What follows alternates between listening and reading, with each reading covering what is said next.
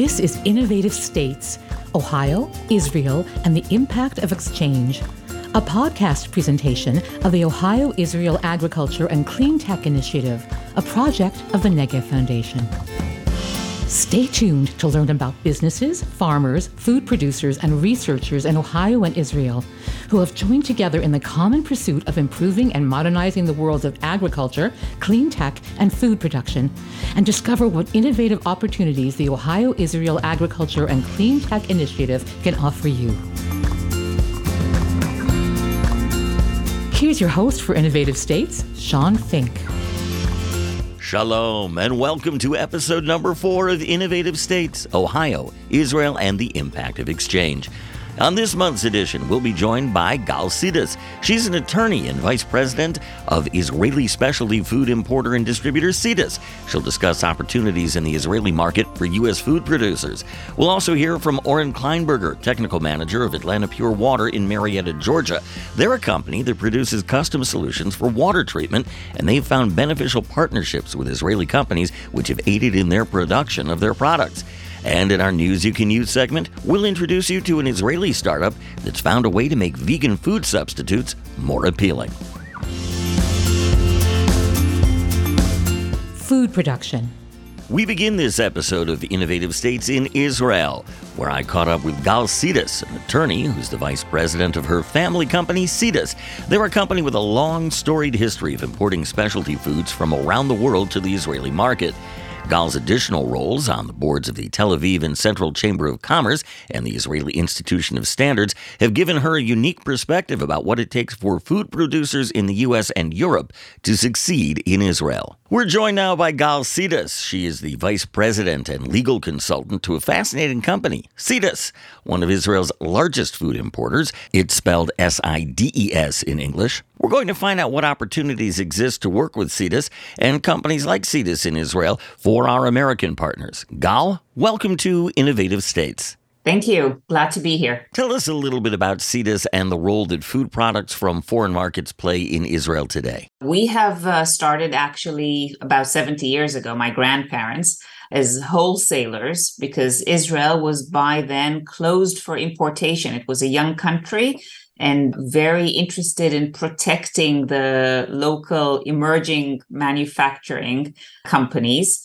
and basically the only things that you could sell were were local brands and that started to change around the 70s but we still experienced a lot of i would say non-tariff barriers which basically still blocked the continuous flow of, uh, of brands into israel and created quite a local market and since then much to do with the openness of uh, israel and israelis to traveling and the fact that the cost of living here is among uh, one of the highest of the world. So Tel Aviv won this very uh, challenging prize of being the most expensive city in the world last year. And we're now down to number three, which is probably still quite challenging. Yes, thank you for that. So these two factors, the fact that Israel and Israelis became much more open to the world. And on the other hand, the fact that importation is now considered to be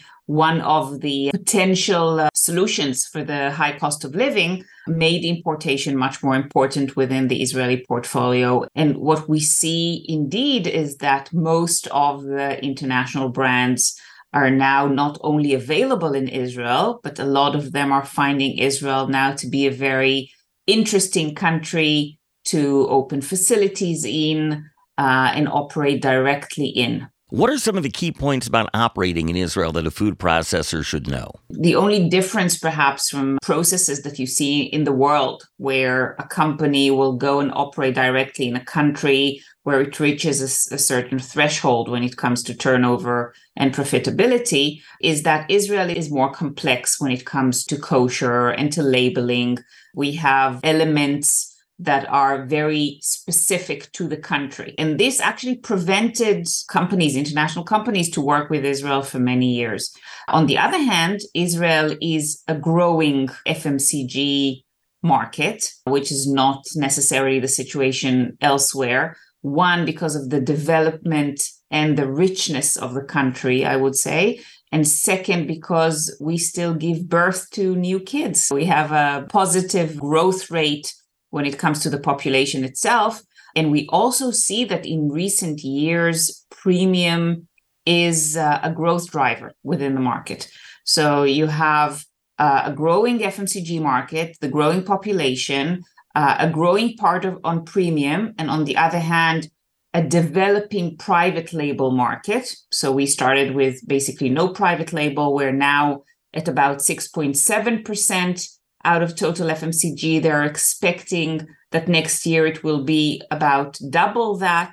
So a lot of opportunities from general size, but also from top to bottom makes it much more interesting. The ability to work directly or in a closer proximity obviously makes the barriers or the challenges of kosher and labeling a bit more close to heart and therefore solvable. Once you understand the Israeli potential, then you look at, at all of these as an extra business factor that you need to take into consideration and not necessarily a barrier as it was viewed in the past. I'm glad you mentioned kashrut, adherence to and certification of that adherence to Jewish dietary laws. For many food producers, kashrut may be a new concept, certainly as it applies to deciding to do business in Israel. So let's take a few moments to dive deeper into that concept. If I'm correct, kosher certification is not necessarily a requirement to do business in Israel, but it has definite benefits in appealing to a larger audience in Israel, correct? As you said, kashrut is not uh, a must, but it is kind of a commercial need because most of the trade in Israel requires kosher for the listing.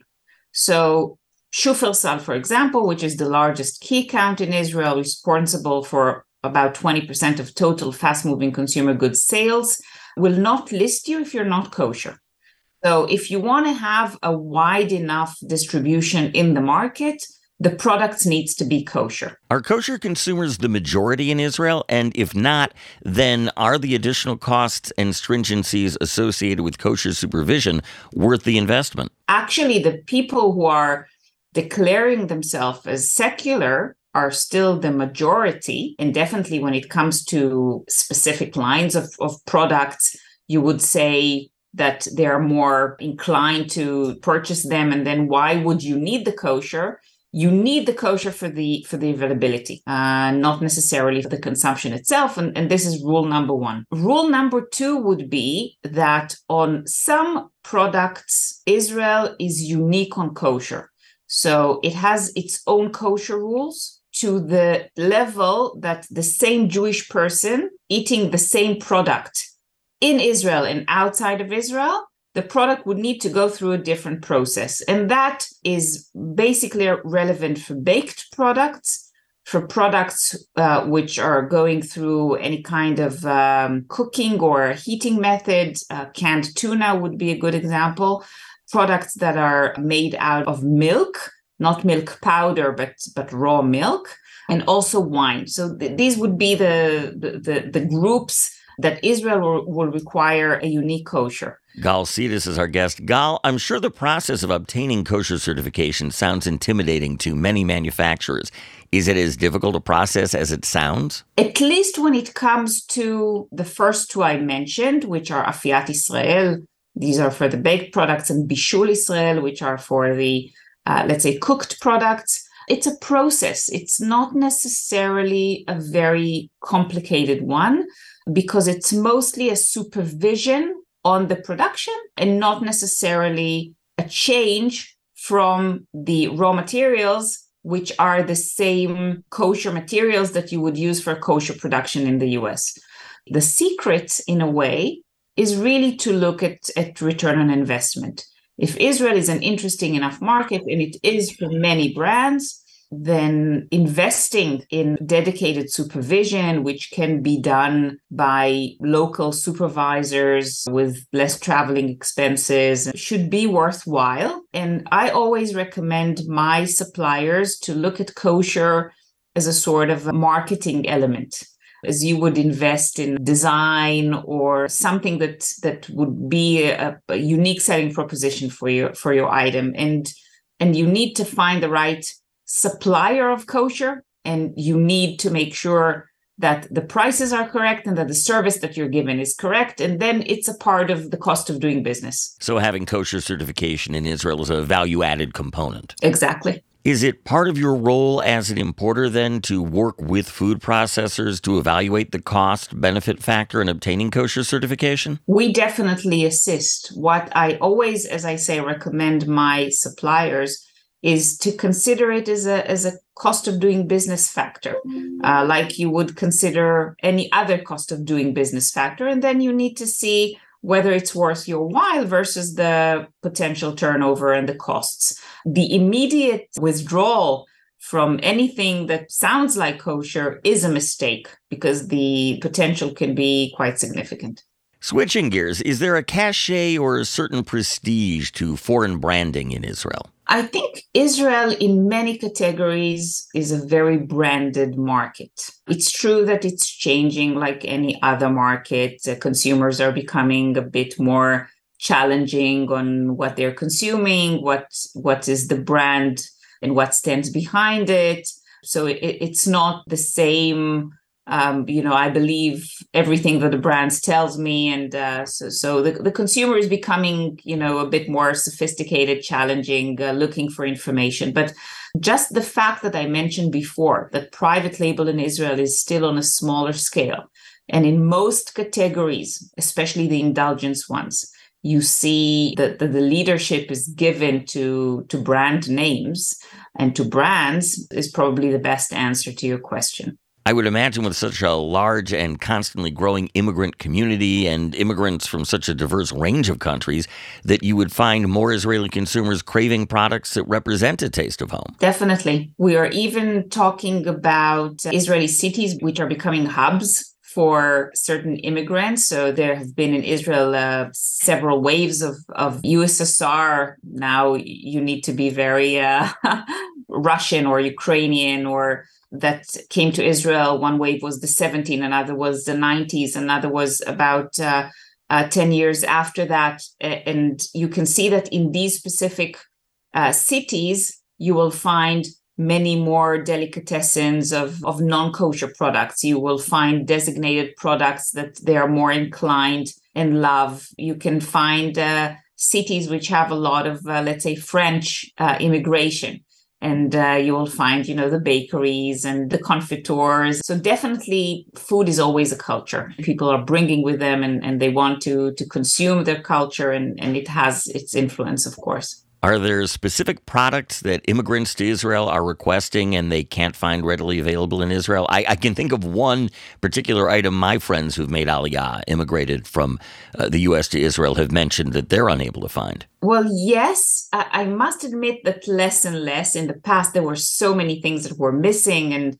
and now uh, most of them can be found. We see that mostly on like new launches of brands that we represent and people would say, uh, you know, why why didn't you bring the I don't know vegan lint chocolate uh, just yet or something like that? But I'm very curious to hear which one did you hear about? American style peanut butter. Ah, okay. I, I can tell you that it's one of my projects and a very challenging one because if you really want to bring the good type uh, and I'm looking for the 100% like pure peanut. I, I was in, in, in, contact with a few American companies and, and, and still looking. So let's say the executives at Smucker's, a fine Ohio company that happen to make a very good kosher certified natural peanut butter, incidentally, are, are listening right now, and they decide to bring their product to the Israeli market. What advice, Gal Sides, would you give them or any other food producer looking to enter Israel? First of all, I think there's uh, a lot to be said about the matchmaking. You need to find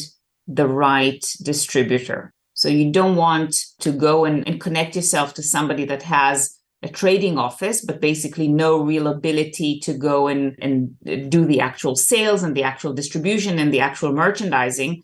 Because what these companies tend to do is simply go and pay third parties to do the work for them. And therefore, obviously, the you know the cost chain is becoming uh, longer and less managed or controlled. So it's important to ensure that a producer, especially one that may not immediately have name recognition in Israel, finds a distributor that's able to give them the proper attention and the resources to help that brand enter the market. This is one thing, but it's also a matter of, of matching the size. So if you're, let's say, a medium brand, and you're going to one of the mega distributors, the ones that are connected to this, the super ultra brands of the world. So eventually you'll find yourself as, you know, one, two, three percent of their turnover.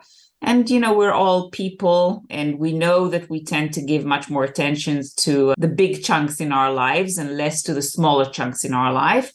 And therefore, you might find yourself in an amazing system, which on paper has it all. They have uh, wonderful staff and, and wonderful warehouses and wonderful systems, but nobody really gives you the attention that you believe you deserve. So there's also a lot to be said for adapting to the right size Sounds like it's not a one size fits all type of approach. There's a number of variables you've mentioned already a manufacturer needs to consider before entering the Israeli market. It's also a matter of, of matching the size. So if you're, let's say, a medium brand, and you're going to one of the mega distributors, the ones that are connected to this, the super ultra brands of the world. So eventually you'll find yourself as, you know, one, two, three percent of their turnover.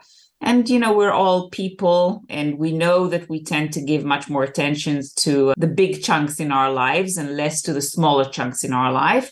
And therefore, you might find yourself in an amazing system, which on paper has it all. They have uh, wonderful staff and, and wonderful warehouses and wonderful systems, but nobody really gives you the attention that you believe you deserve. So there's also a lot to be said for adapting to the right size. And also, if there is some sort of a speciality, for example, we define ourselves as experts in, in impulse products. We've been representing Mars for 30 years in Israel. We're doing uh, currently Lindt and Haribo and uh, Corny and, you know, Terra chips. This is kind of a specific speciality to know how to market, to know how to distribute products that are of an impulse nature. And if you're giving a wonderful impulse product to a wonderful distributor that does, I don't know, uh, chilled products, meat products, the probability is that you will not be able to enjoy the said expertise. That's a lot of information for a food processor from outside Israel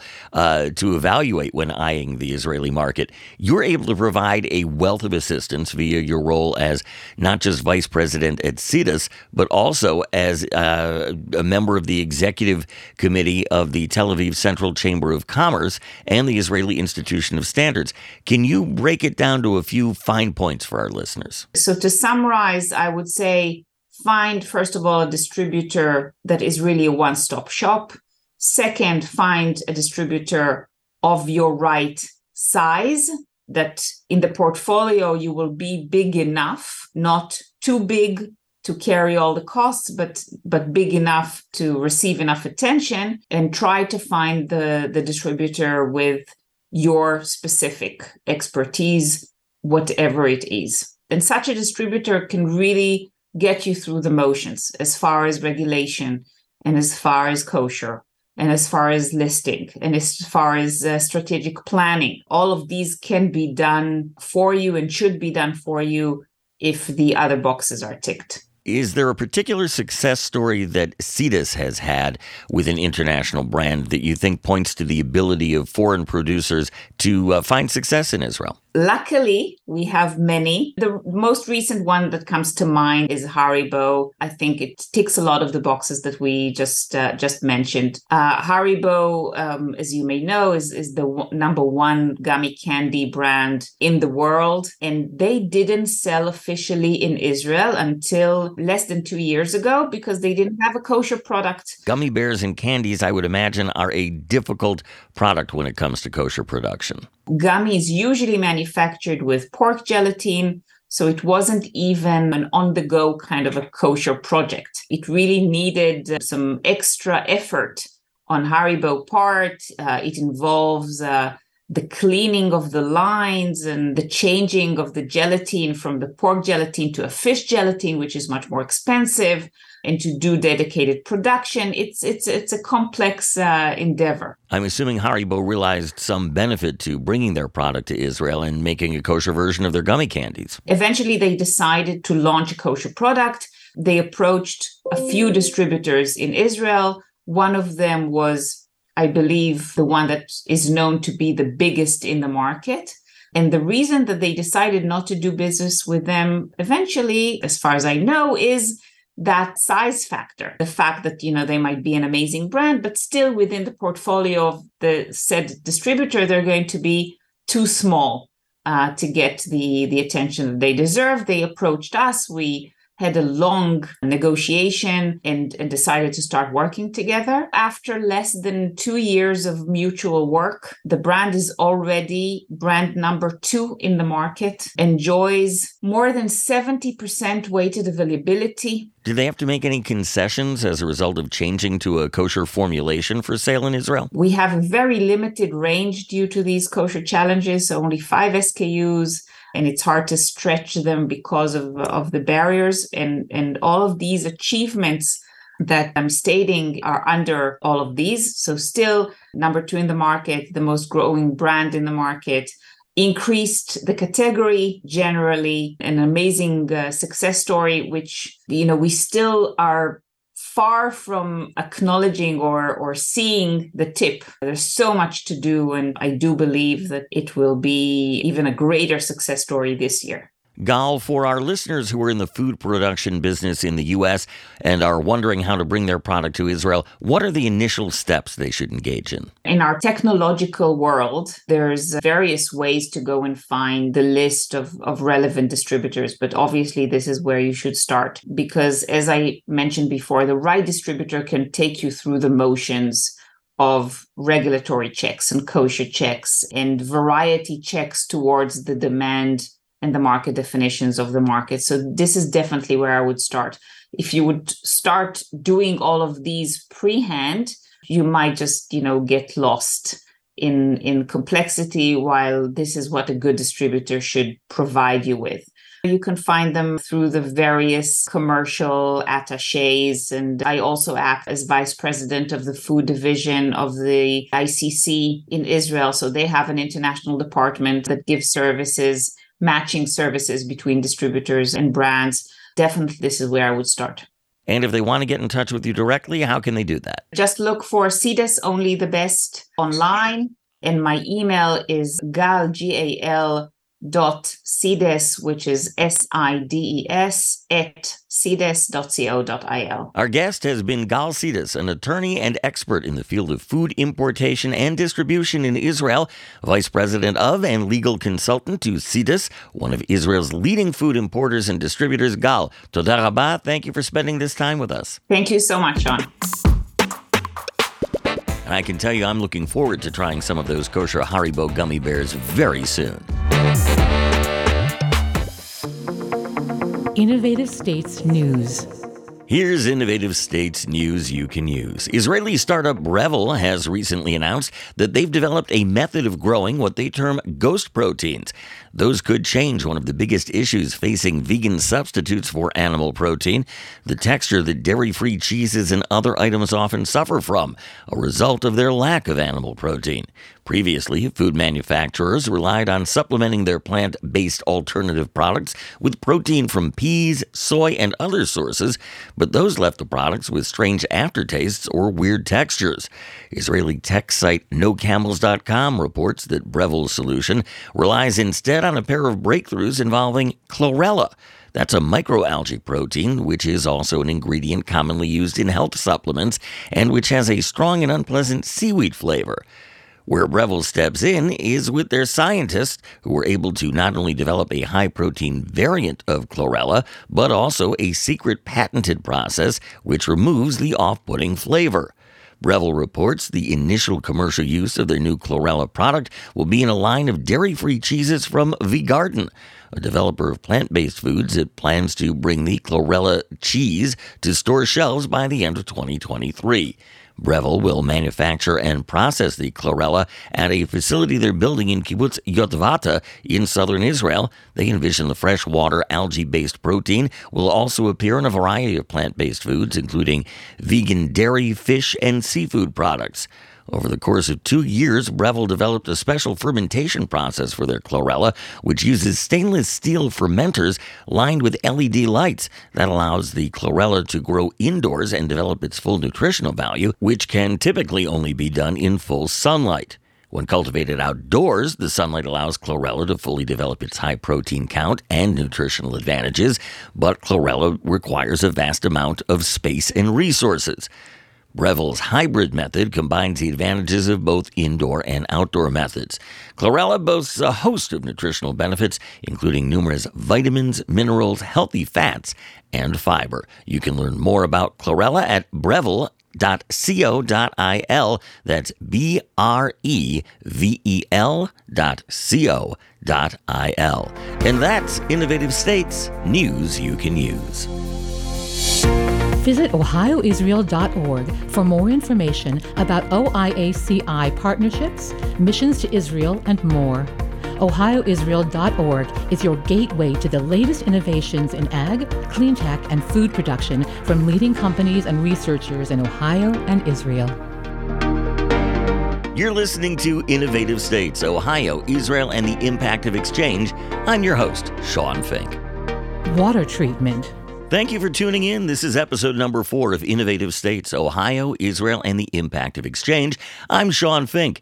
Atlanta Pure Water in Marietta, Georgia has been an industry leader in the design, manufacture, installation, and commissioning of bespoke water treatment solutions for more than 20 years. Their technical manager, Oren Kleinberger, joins us now to discuss why they've found success partnering with Israeli companies. Our next guest on Innovative States, Oren Kleinberger, he comes to us not from Ohio or Israel, but Marietta, Georgia, where he's the technical manager at Atlanta Pure Water. Oren, welcome to Innovative States. Uh, thank you, Shawn. Glad to be here. Oren, tell us, please, a little bit about Atlanta Pure Water and uh, the products you offer. Atlanta Pure Water is a water technology company that works in a variety of sectors drinking water, wastewater. We focus on wastewater polishing and water reuse, as well as what you would call package water treatment plants for small to medium size up to uh, maybe not quite a large application but industrial applications agricultural applications. And we try to tailor our products to the customer's needs and requests in a unique fashion what makes Atlanta Pure Water unique, and how easily can your products be tailored to specific clients' needs? We work domestically and internationally basically whatever the customer needs we try to accommodate so if the customer says we have this water quality coming out and uh, we are needing to meet very specific standard for either water reuse or for a government compliance application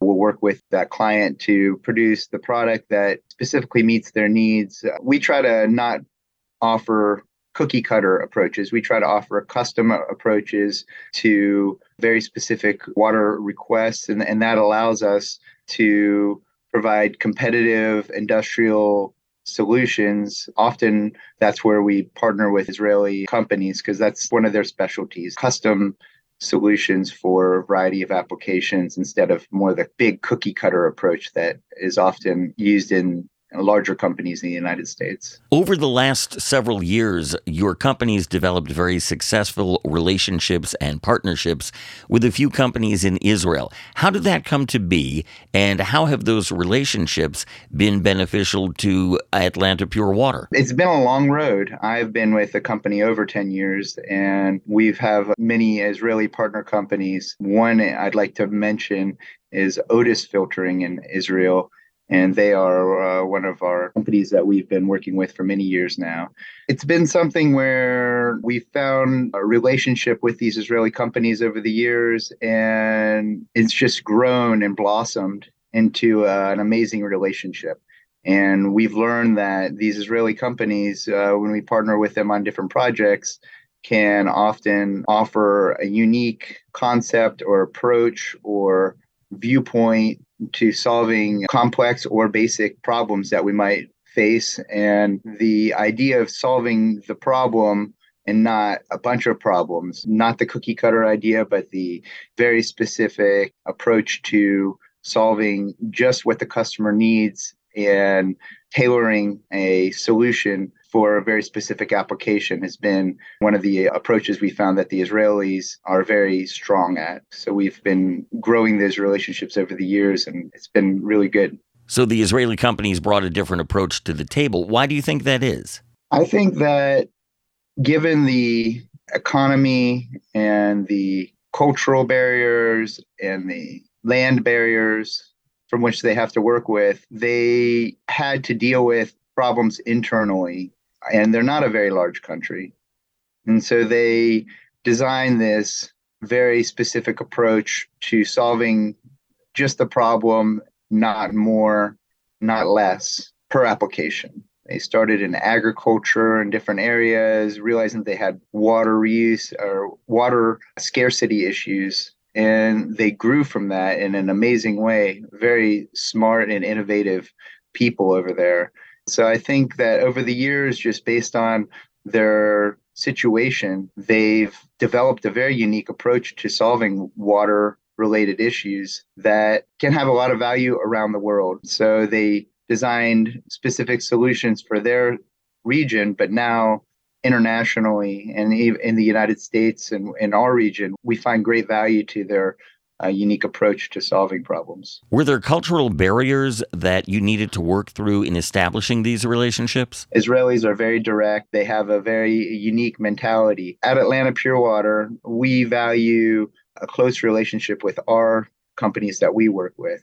So we try to take whatever minimal cultural barriers that we find in working with Israelis and try to simplify it so that our customers can work with us and we work with Israel on specific projects it's more of a seamless process for our customers. And for us, we are professionals at dealing with Israel and the nuances in dealing with international business. It has really been mostly just a, a very positive thing. And you're able to offer a wide open market and larger scale in which to prove the viability of these Israeli solutions. Exactly. Israel is a very small country, and America is a great testing ground for a variety of Israeli technologies and innovative approaches. And we've uh, implemented a variety of these technologies in America with great success. And the customer feedback has been very, very positive. What role have the Negev Foundation and OIACI played in your collaborations with your Israeli partners? We've worked with Julia and Sam at Negev.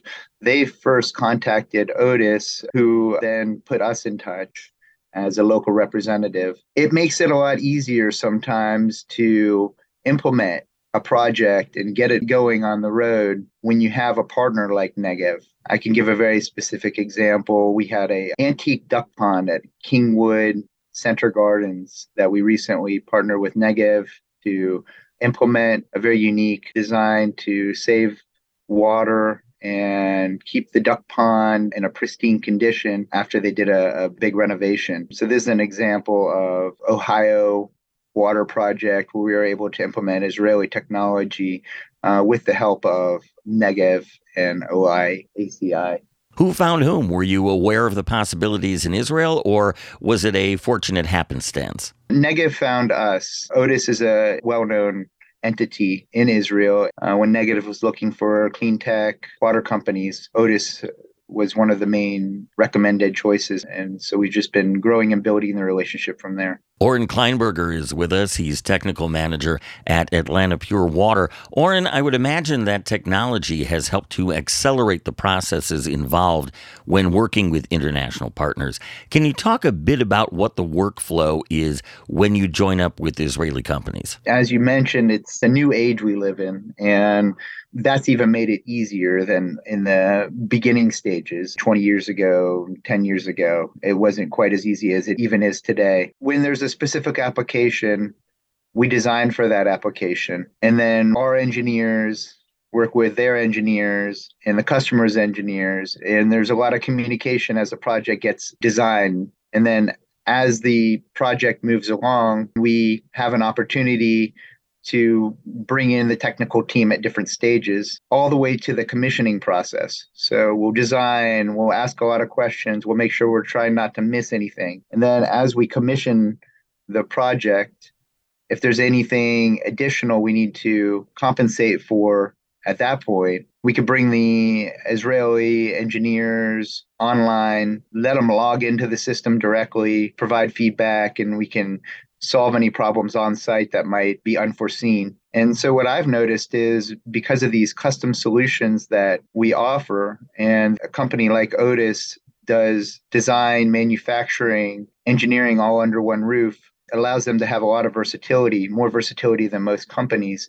It actually is an easier process than often working with a bigger company. And with us as an intermediary company that helps to implement the technology, it makes the whole process easier from what we've seen than maybe some other applications where a customer might be trying to work directly with an international entity. And based on your company's portfolio of work, it sounds then like you've been able to adapt these products for a number of uses around the U.S. and the world. Yes, no doubt. We've worked in a variety of sectors, ag sectors, Water reuse is a really big one. Drinking water sectors, pretty much any water area, we have had experience and we've been able to implement Israeli technology in many of these projects. Oren, water conservation is on everyone's mind. We know that here in the U.S., there's ongoing drought conditions in California, out west. Uh, Israel is a country that lives in virtually constant need of water.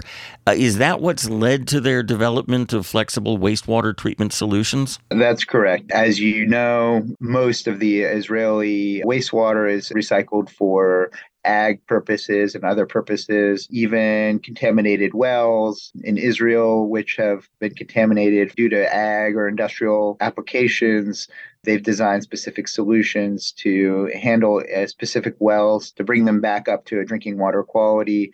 That's also an issue we're seeing here in the United States, where drinking water quality standards are increasing and they're finding new chemicals that we need to remove.